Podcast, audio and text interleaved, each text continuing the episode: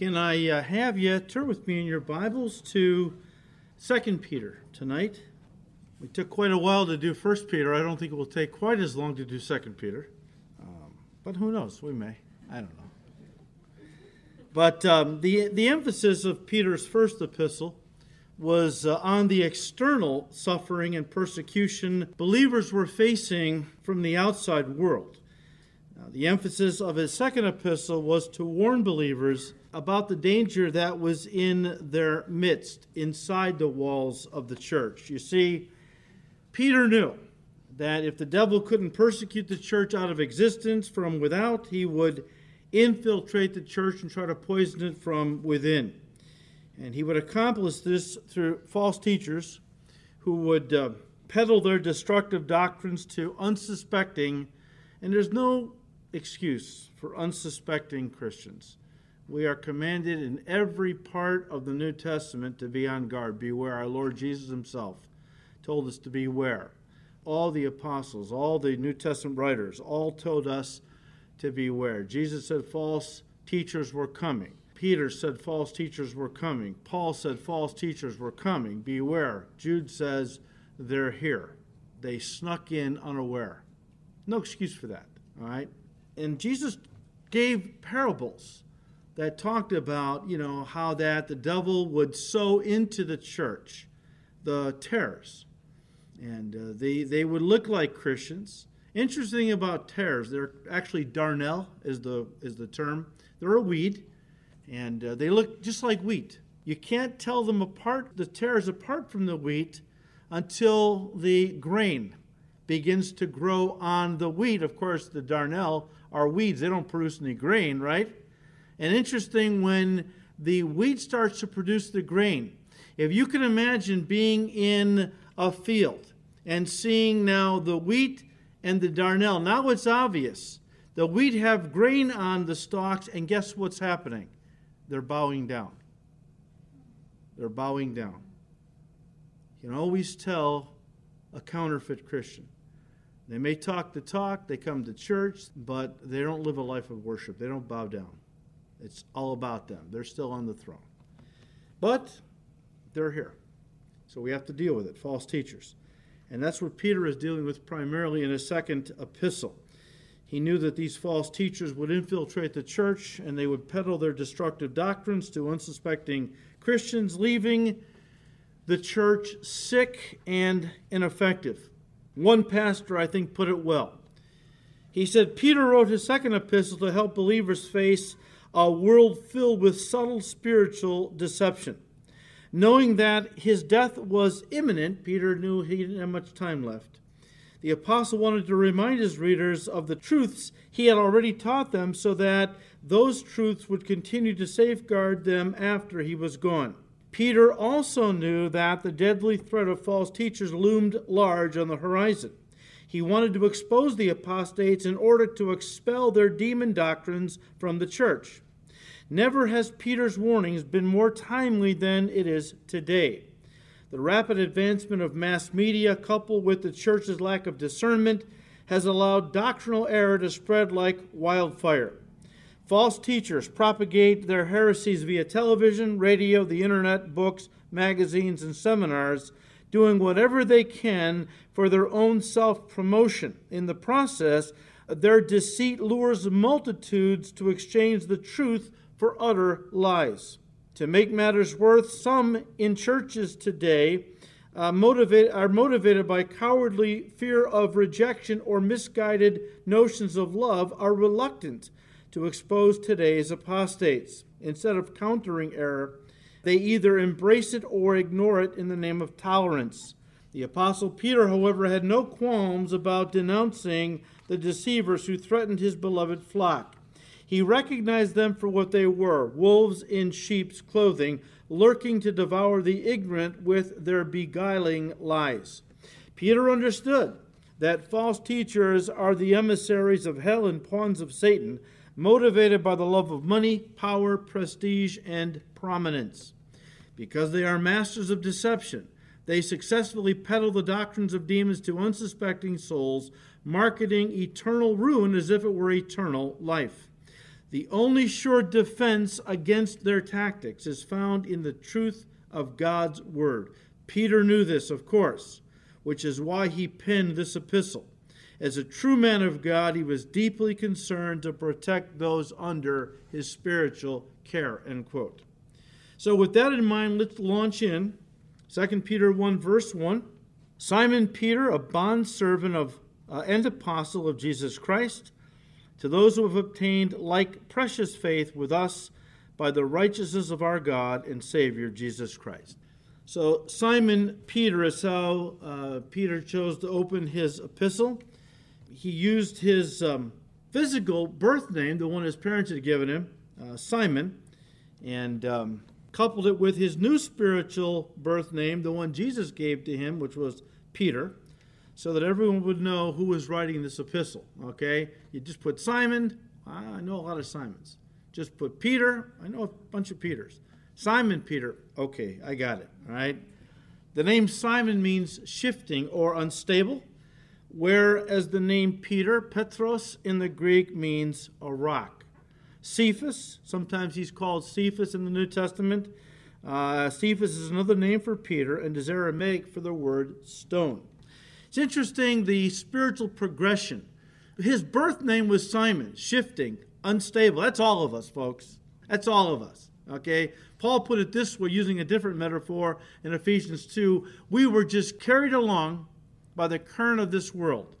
We were not steadfast. We were not standing against uh, the world. We were of the world. It was just take. We're just floating downstream like dead fish. Okay. Uh, when you get saved, you become a healthy live fish, if we can put it that way. You start swimming against the current, right? Uh, so we see those metaphors all throughout the New Testament.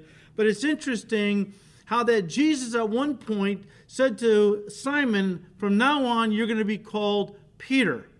Now, when Jesus renamed Simon Peter, Simon was still unstable, okay, and, uh, you know, shifting.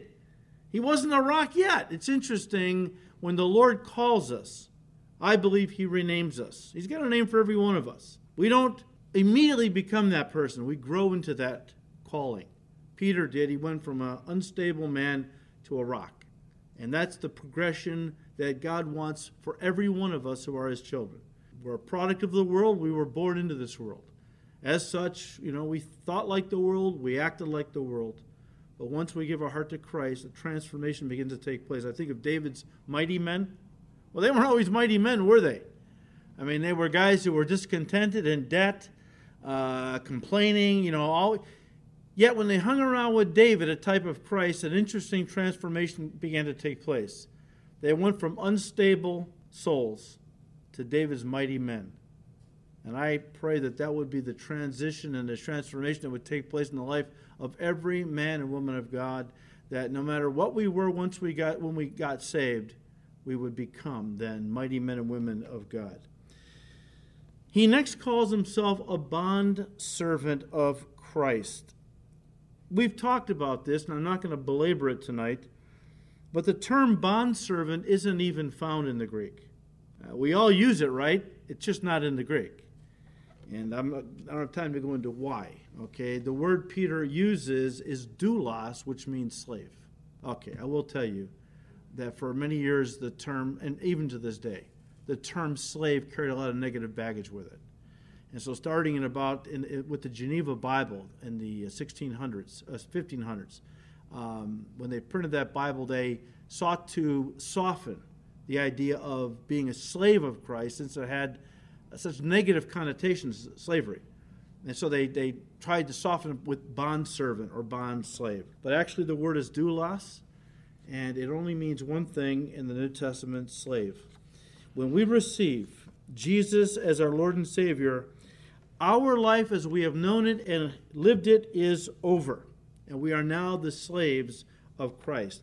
Look, there's some teaching going on today that's very man centered and man pleasing. And basically teaches that, you know, come to Christ, He'll come alongside of you and fulfill all your dreams, all your goals, all, all, the things that you, you know, want and desires and all that. He'll He'll come alongside you and He'll, you know, do all that for you. The your business will prosper and uh, you know all these things. That is absolutely untrue. When Jesus comes into a person's life, he's not just added to their life, he becomes their life, our life. He takes over.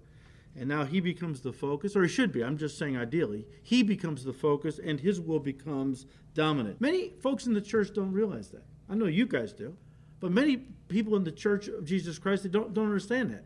Eh, but it's not anything new because Jesus said to a group of would be disciples back in his day, Why do you call me Lord, Lord, and yet don't do the things that I tell you? So a lot of folks today will call Jesus Lord, but don't do the things he has told them. Why is that? Well, we talked about it a few Sundays ago. Because they're using the word Lord as a name, not a title. His name isn't Lord, his title is Lord, which means master of our life. You can call him Lord and him not be the master of your life.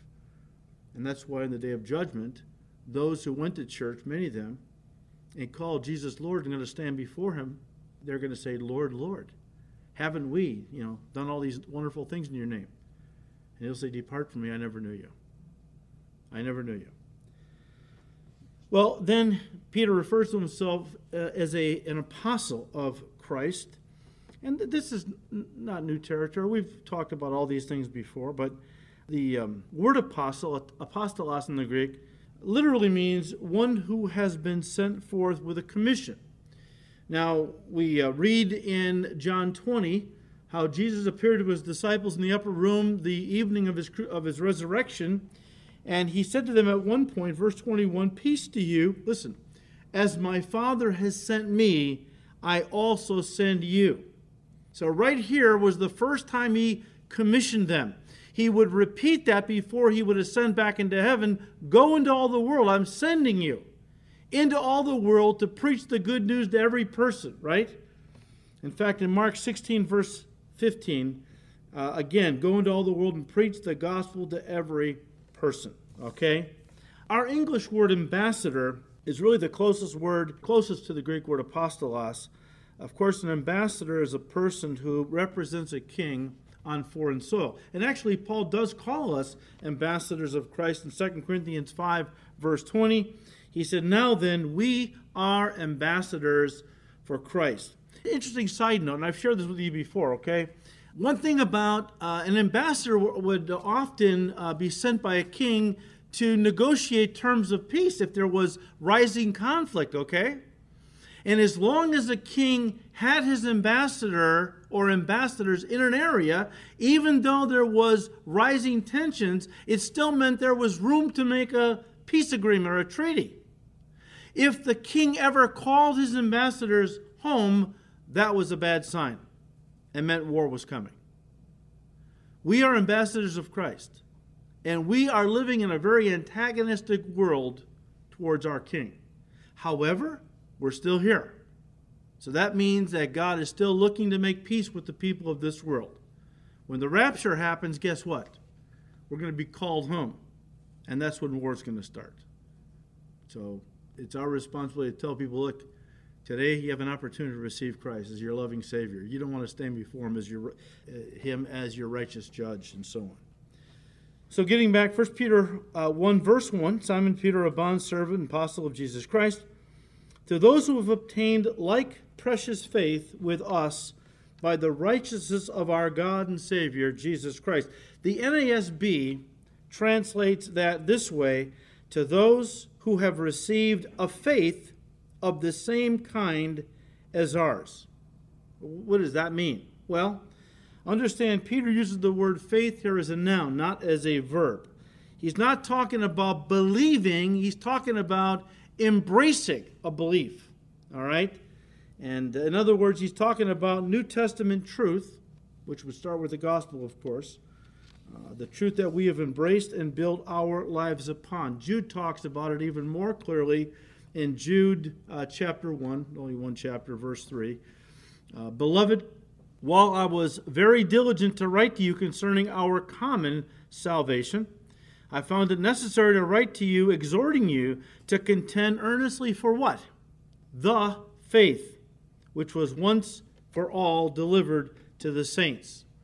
And again, he's talking about a body of truth we call it the New Testament, more precisely the gospel, but it's even bigger than that. The faith is the truth that the church was built upon. You can read Ephesians chapter 2 that uh, Jesus Christ built his church on a foundation of apostles and prophets, Jesus Christ being the chief cornerstone. Well, what he's saying when he when Paul said that he meant that the apostles and prophets were given by God direct revelation that was written down and became the foundation for which our faith as Christians is built upon.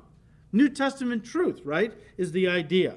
And Jude says, look, uh, implying there's going to be um, a lot of attacks against the truth. And of course, we know that's true. The devil, uh, you know, has attacked the truth since the Garden of Eden.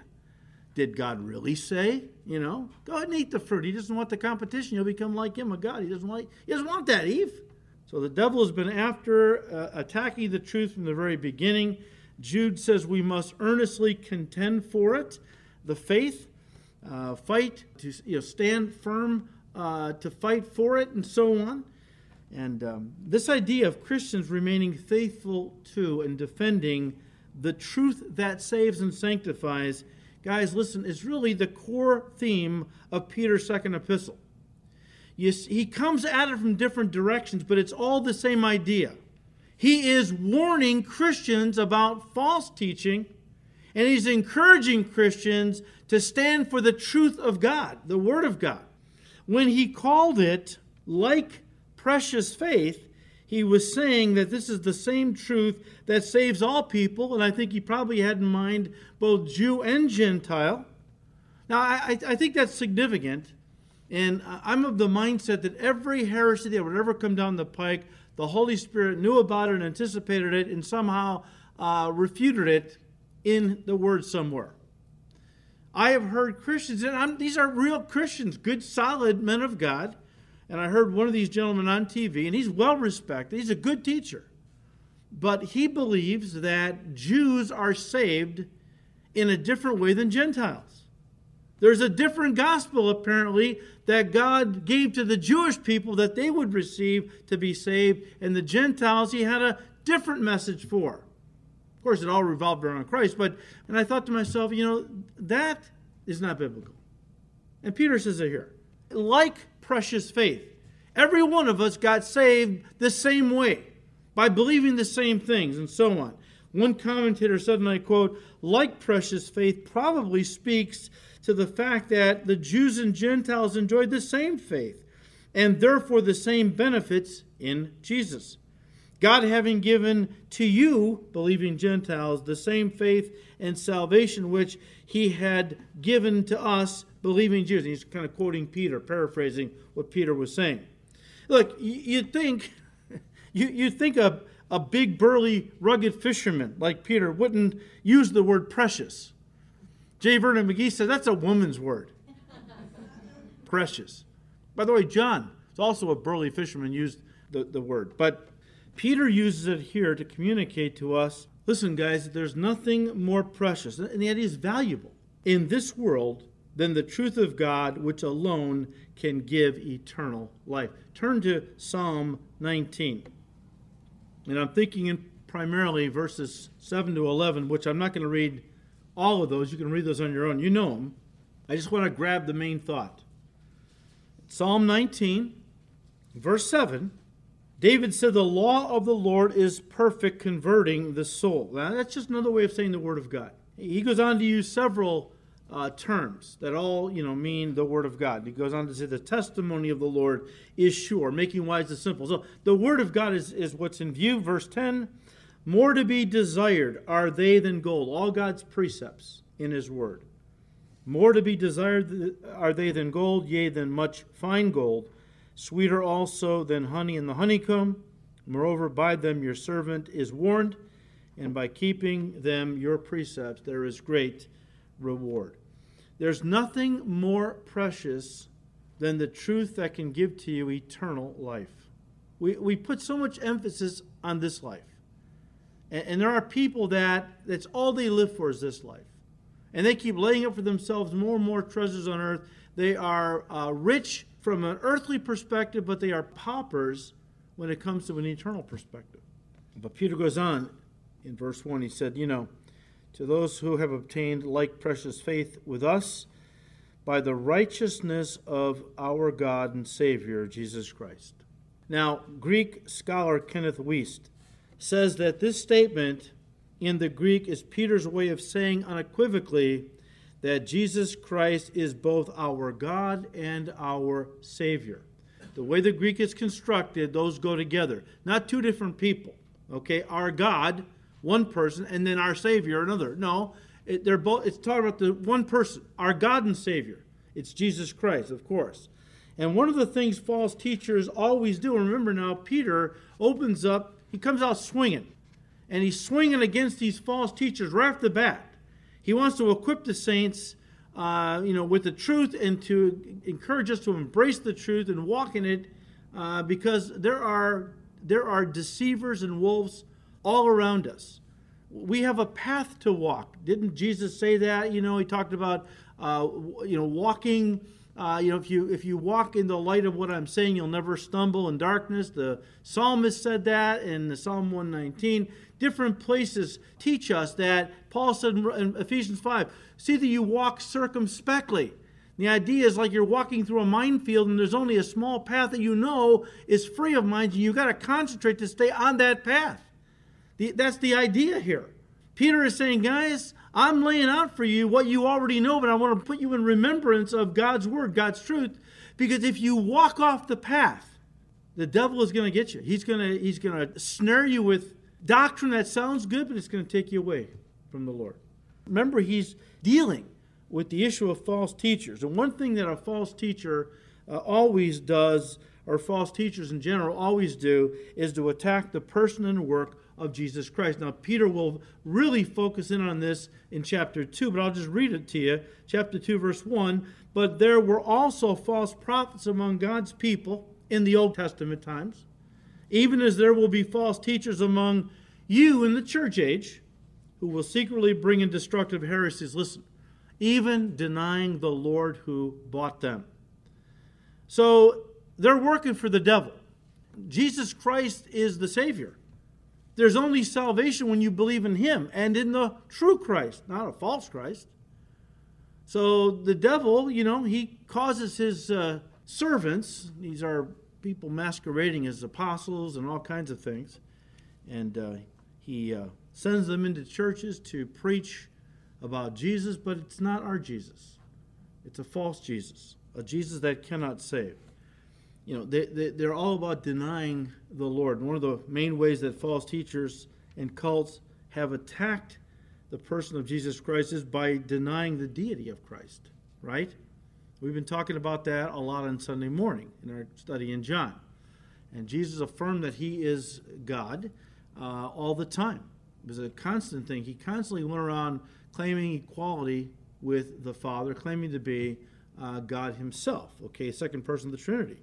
Uh, but it, you may not realize this. We're going we're gonna begin to touch on it tonight a little bit. We'll really hit it in John's first epistle. We know that the devil often attacks the deity of Christ. He's got some groups like the JWs uh, who believe Jesus is a God.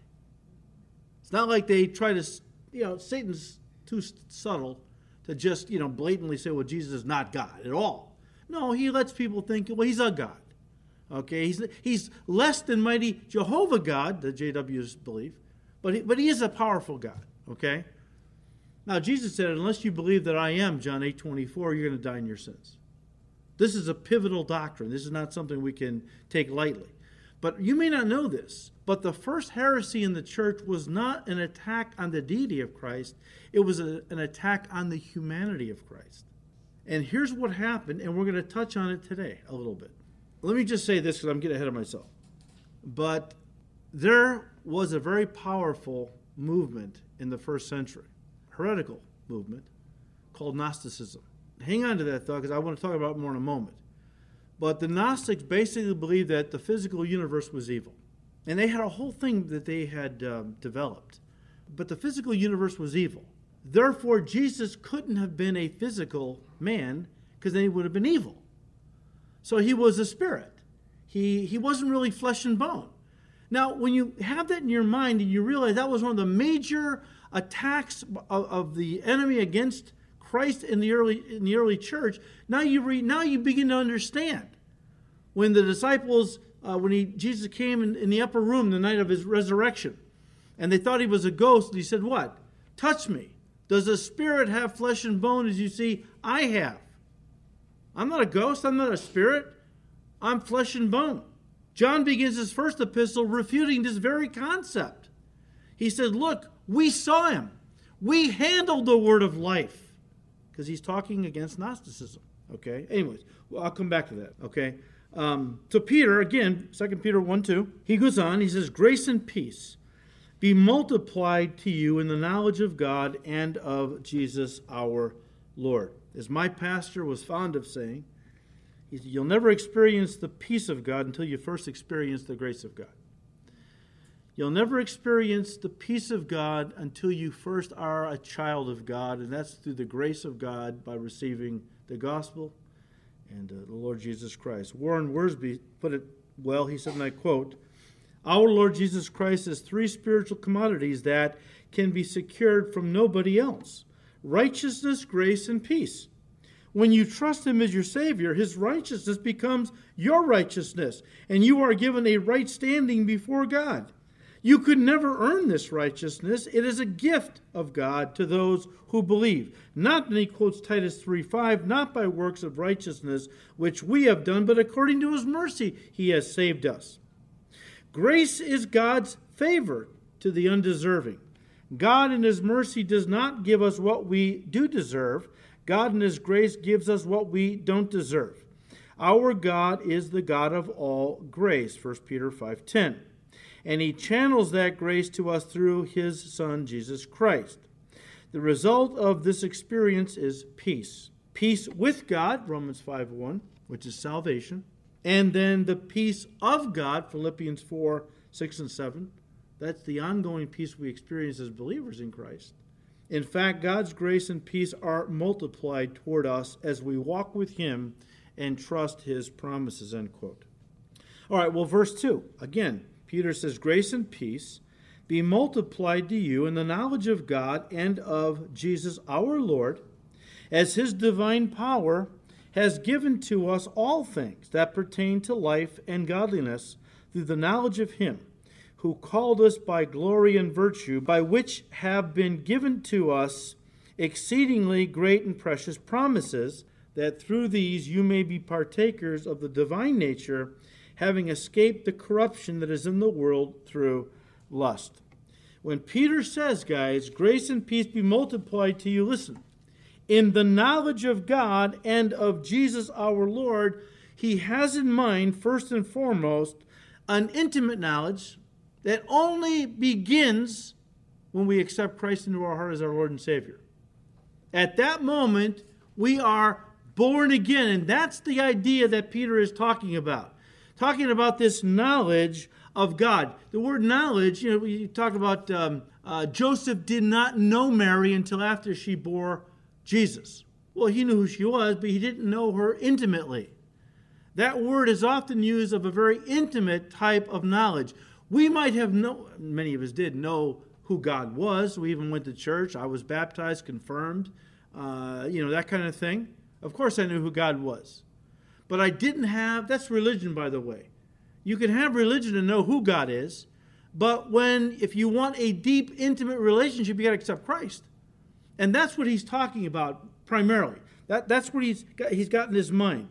That um, this relationship, this intimate knowledge uh, with God comes through the new birth. And this, by the way, was the same way Peter began or opened his first epistle. Turn back to 1 Peter 1 quickly.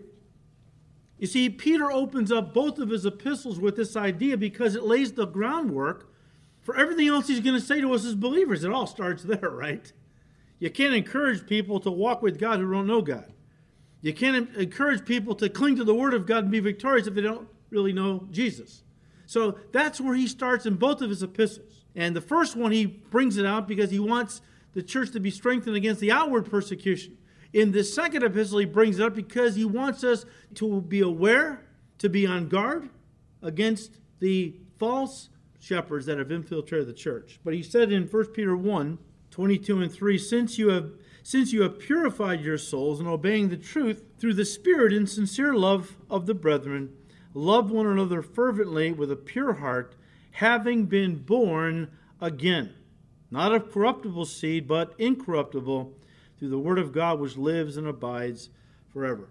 Guys, let me say it again. All of God's blessings, all of his great and precious promises, all of what it means to know God intimately, to be victorious over the enemy, it all starts with the new birth. That's obvious, but we gotta we gotta say it. Okay? It all starts with the new birth. But then Peter makes a remarkable statement that I think many Christians kind of gloss over when they read this and fail to understand the importance of it. In fact, in my mind, it's one of the greatest truths in the Bible. He tells us that when God saved us, he basically he's telling us he came to live inside of us and made us partakers of his divine nature. Further, he goes on to tell us that knowing Jesus, I'm talking about now knowing him in salvation, and having the Holy Spirit living inside of us, listen, is all we need to live our lives as God desires. Now hold on to that. That's a big thing, and Peter's going to hit this pretty hard. But we're living it, so we need to really listen, okay? Just so you understand. Once you have this intimate knowledge of God through Christ, you are saved, which is where everything begins, obviously. Peter is basically telling us we become partakers of the divine nature, which means everything we need to live our lives as God desires, we have. We have. All we need to live a life of power, victory, fruitfulness, and godliness, we have. Nothing needs to be added. As Paul said in Colossians 2, verse 10, you are complete in him. Now, here's the thing. Remember what Paul said in Galatians 2:20. Jesus lives inside of me. But the life I now live, I live by faith in the Son of God who lives inside, loved me, and died for me. When we got saved, God deposited in us his person, the Spirit of God lives inside of us, his divine nature. Romans 5 5, his agape love, the potential to bear much fruit for his glory. I mean, we have everything we need to be all God wants us to be, to be more than conquerors, right? Why do Christians languish in defeat, in fruitlessness? Why aren't we all more than conquerors? Didn't Paul tell us that's our heritage? Because a lot of Christians still live with a lot of doubt. Oh, I know what God's word says, and that's for that person or that person, but not for me. And so they waver at the promises of God through unbelief. And that's why they don't receive a lot of the things God has for them because they just don't believe it applies to them. I was reading a commentary uh, yesterday, and uh, you know the great uh, publisher uh, Randolph Hearst, right? You've all heard of Hearst, and uh, well, he was a very wealthy man, and he collected things, and some of the things, one of the things he collected was works of art. So one day he sees in a book or some a magazine a beautiful work of art. He calls the guys that work for him and says, Look, I want you to go out and find this thing and buy it. I want it. So the guys went looking, looking, about three months. Finally, they came back and they had a meeting with Mr. Hearst, and uh, Hearst said, Did you locate the painting? Yes, we did. Well, did you buy it? No, we didn't. Why not? Because we found it in your warehouse. You already own it. We're looking for stuff that we already own. I'm convinced that is the for the body of Christ in general. We're praying for riches. We're praying for power. We're praying for everything. It's already ours through Christ. We have to understand that. You can't access it though except through faith. Except through faith.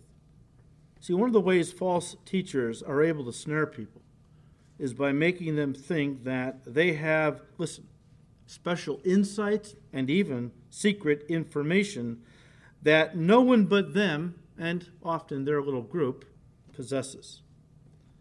This information, they tell people, will help them to know God in a deeper way and unlock the wisdom and power of God in a way that ordinary, quote unquote, ordinary, uninformed Christians couldn't even begin to imagine. But it's all dependent on the secret information that they have that we need, you know? Don't you love it? You listen to some of these characters on the radio, and they're not all bad in the radio, but but there's a lot of guys that are, you know, And I've heard this so many times, you know, um, the 10 secrets for success, the, uh, you know, uh, the, the five principles for victorious living. Uh, you know, it's all these, it's, it, it, you know, nobody really understands it but me. I, I found it. I, I, I stumbled on the secret, and for $49.95, I'll send you the CDs, and you can learn the secret too. Um, now, we kind of chuckle at that because there's a lot of guys on radio and TV hawking their stuff. But there's a lot of other characters in our society and, and now we're not talking about those who deal with Christians primarily. We're talking about anyone who claims to have some kind of spiritual knowledge that uh, you know will help you, you know, to uh, have peace and lead, lead a, a, fruitful life and so on. And, and the, we just see our, our country is filled with these um, this, this information that nobody else has except our group and we want to share it with you. Just send us your money, you know? And it's all dependent on their special insights or secret information. I remember, and I just looked this up to find out how long ago uh, the Heaven's Gate cult existed and when they all committed suicide. It was actually in 97. I couldn't believe it was that 21 years ago, like March of 97, so 21 really and a half years. But I remember watching uh, an interview. See, they taped before they committed suicide. They all two by two sat in front of the camera and gave their little testimony and their little spiel and all this.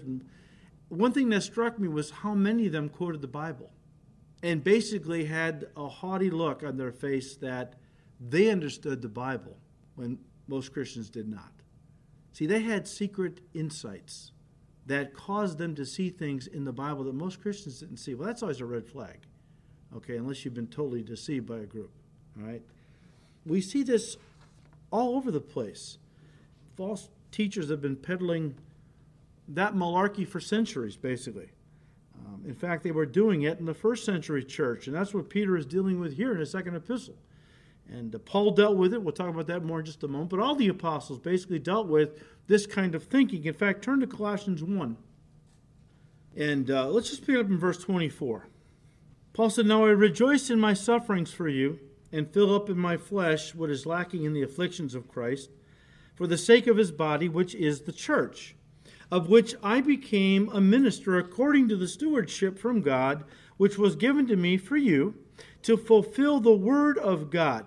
In other words, Paul is saying, look, you know, you um, you guys have gotten into some of this teaching. This is Gnosticism, but you you've gotten into some some of this teaching where you know you're being told that these teachers have you know mysteries secrets that they are revealing to you. You're buying into that. He said, Look, I got a secret for you.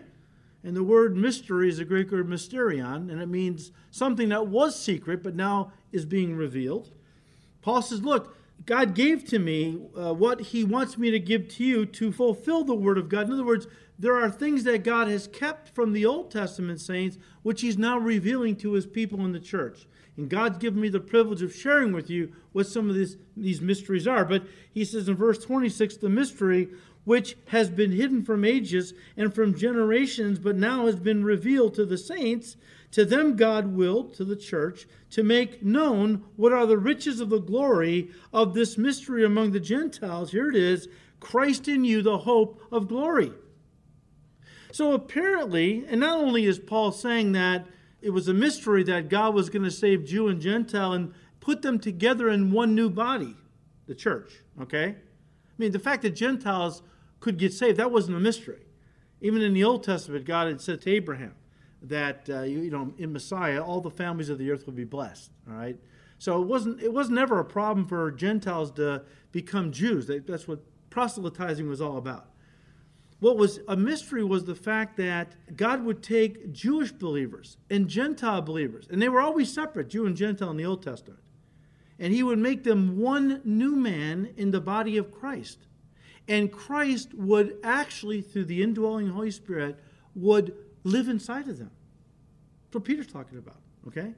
Paul is saying, You want a mystery? You guys are you guys are into mysteries and secret stuff. This is it. We got a secret that God's revealed to us that these Gnostics can't even come close to. Well, let me just say this, okay?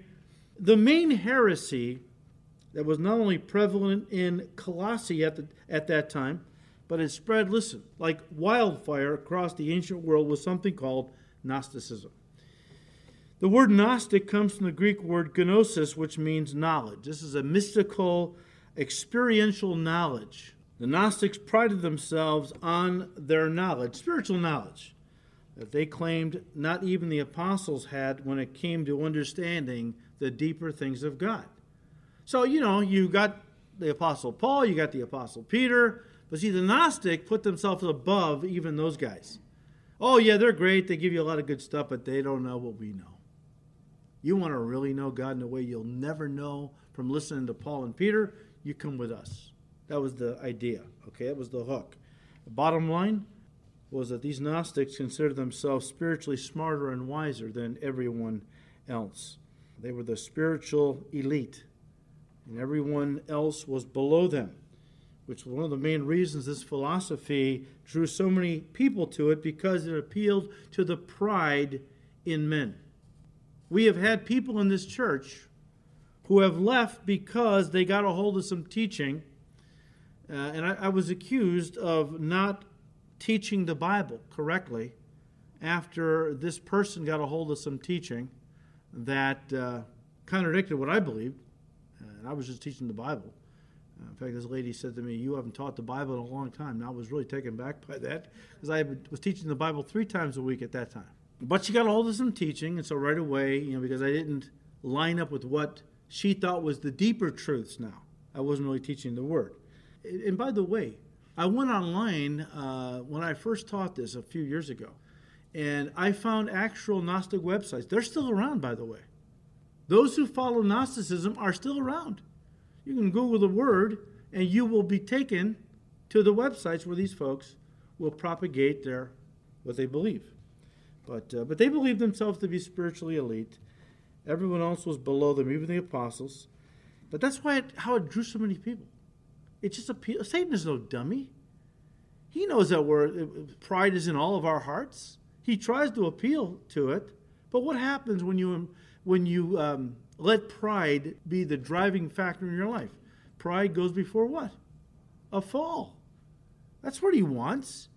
He wants you to bind to some weird esoteric stuff so that you embrace it and fall hard and maybe fall right out of any usefulness for God. Uh, but, but let me just say this it was also popular because the Gnostics practiced a form of mysticism which included various practices that appealed to people because it promised that they could connect with God in a way others who didn't practice these things could not connect with God. This is what made, again, Gnosticism so attractive. It gave people things, listen, they could do. Things they could do to conjure up God and become one with Him in a way that would give them power and spiritual wisdom that non Gnostics didn't have access to. And so, if they meditated a certain way or chanted the right words or only ate certain foods, they could connect with God and reach spiritual perfection. Now, that's still around today. If not under the guise of Gnosticism, the mentality is around today. We see it in the church. Now, we just talked about uh, some folks that latch onto some teaching that sounds very deep, profound. Wow, I've never heard this before. This is really deep. Okay, you guys going to that Bible study every week. That's that's kindergarten stuff. We have discovered the deeper things of God. Oh, it sounds so good, doesn't it? My goal is to stay the course right down the middle. Study to show yourself approved unto God, a workman who does not need to be ashamed, rightly dividing the word of truth, right down the middle.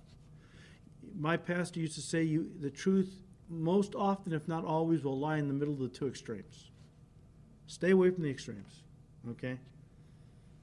And by the way, Jesus said, often God's truth is revealed to children, and the super intellectual can't know it.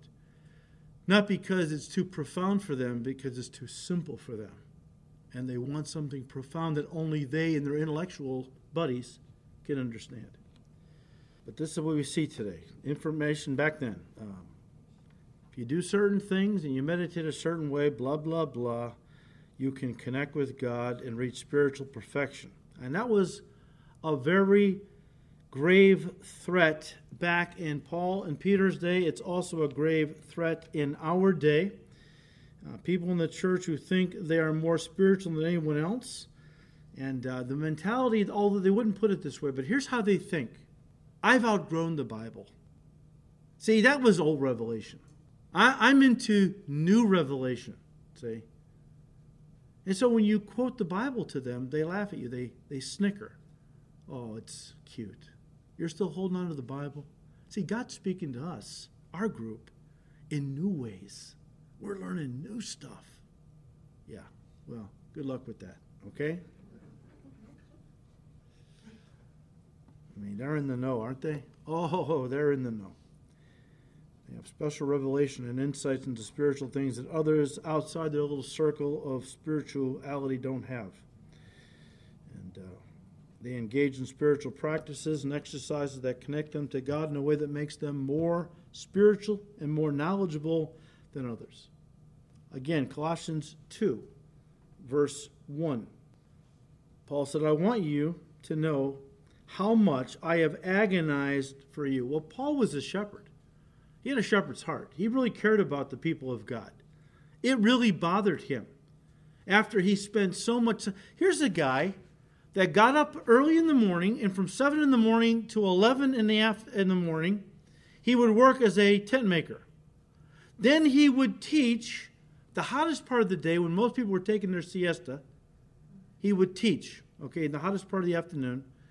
And then he would go in the evening from house to house teaching Bible studies in home groups. Probably get back to his place late at night, spend a couple hours at least in prayer, started the whole thing all over the next day. Here was a guy who was zealous for truth.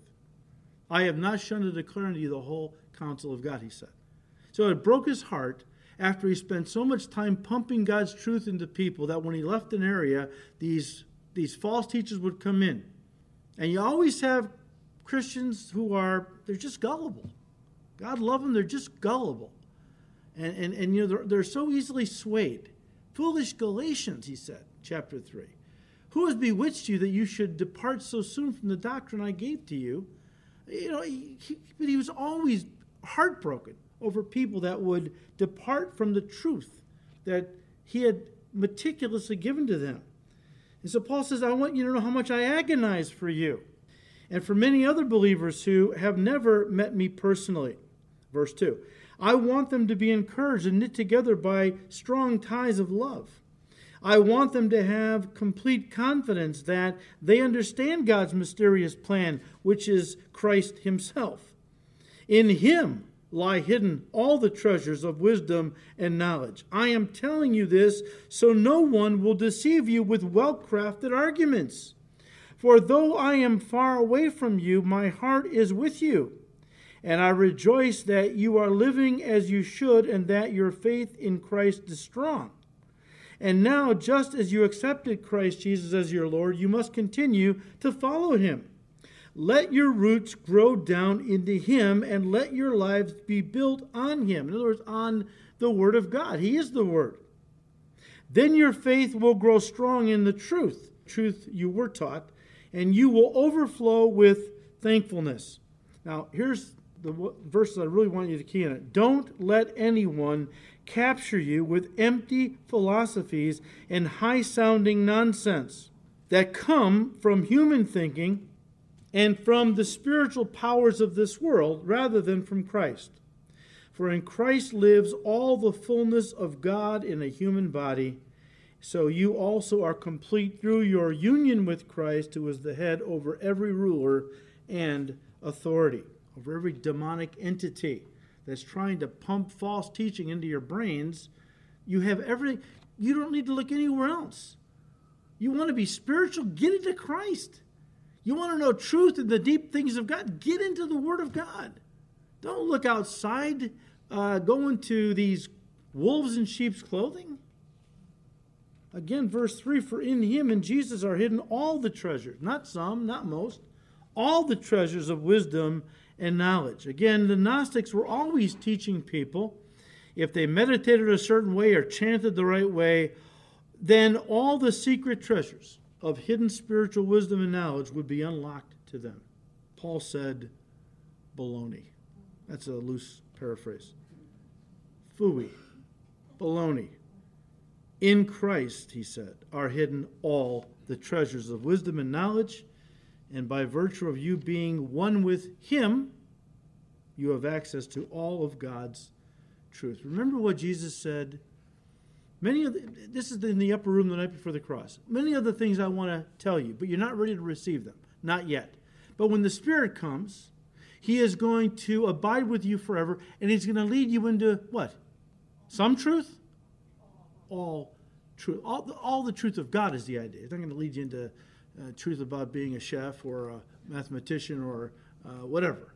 Uh, but everything you need in the realm of the spiritual knowledge of God he will lead you into. And how is he going to do that? Through the Word of God. The Word of God. Listen, guys, the only way a person can gain knowledge of spiritual truth and the wisdom to apply it into their lives is by receiving Jesus into their heart, at which time the Holy Spirit comes in and begins to lead them into all spiritual truth. John 16, verse 13. We just talked about this. Many Christians continue to be deceived with high sounding nonsense today. Listen to me. All because they don't have a high view of Scripture. A high view of Scripture. And Satan knows this only too well. He knows the quickest way to destroy the local church is to destroy the foundation upon which it's built, which, as we already said, was the Word of God. Again, Psalm 11, verse 3 if the foundations are destroyed, what can the righteous do? Now, I'm going to leave it there because Peter is going to pick up on that. He is going to now continue in that idea. If he's warning us against false teachers, which he is, and against the false teaching that will capture us and take us from Christ, well, the best way to combat error is with Truth. Truth. The best way to combat error is to know the truth. Jesus said, If you continue in my word, you are my disciples indeed. You shall know the truth, and the truth will make you free from error, is the idea. So we don't need to run around learning all the spiritual, goofy errors in the world, you know? All the cult teachings and all. I mean, some people, God calls to that ministry, fine. But if you just know the truth really, really well, when a counterfeit comes across your path, you'll be able to spot it immediately.